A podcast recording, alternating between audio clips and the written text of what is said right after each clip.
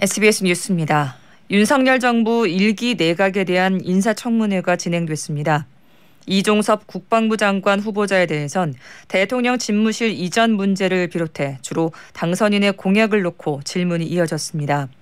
이 후보자는 국방부를 옮기더라도 군의 준비 태세엔 문제가 없고 병사 월급 공약은 열악한 재정 상황을 고려해 달라고 밝혔습니다. 또 조승환 해양수산부 장관 후보자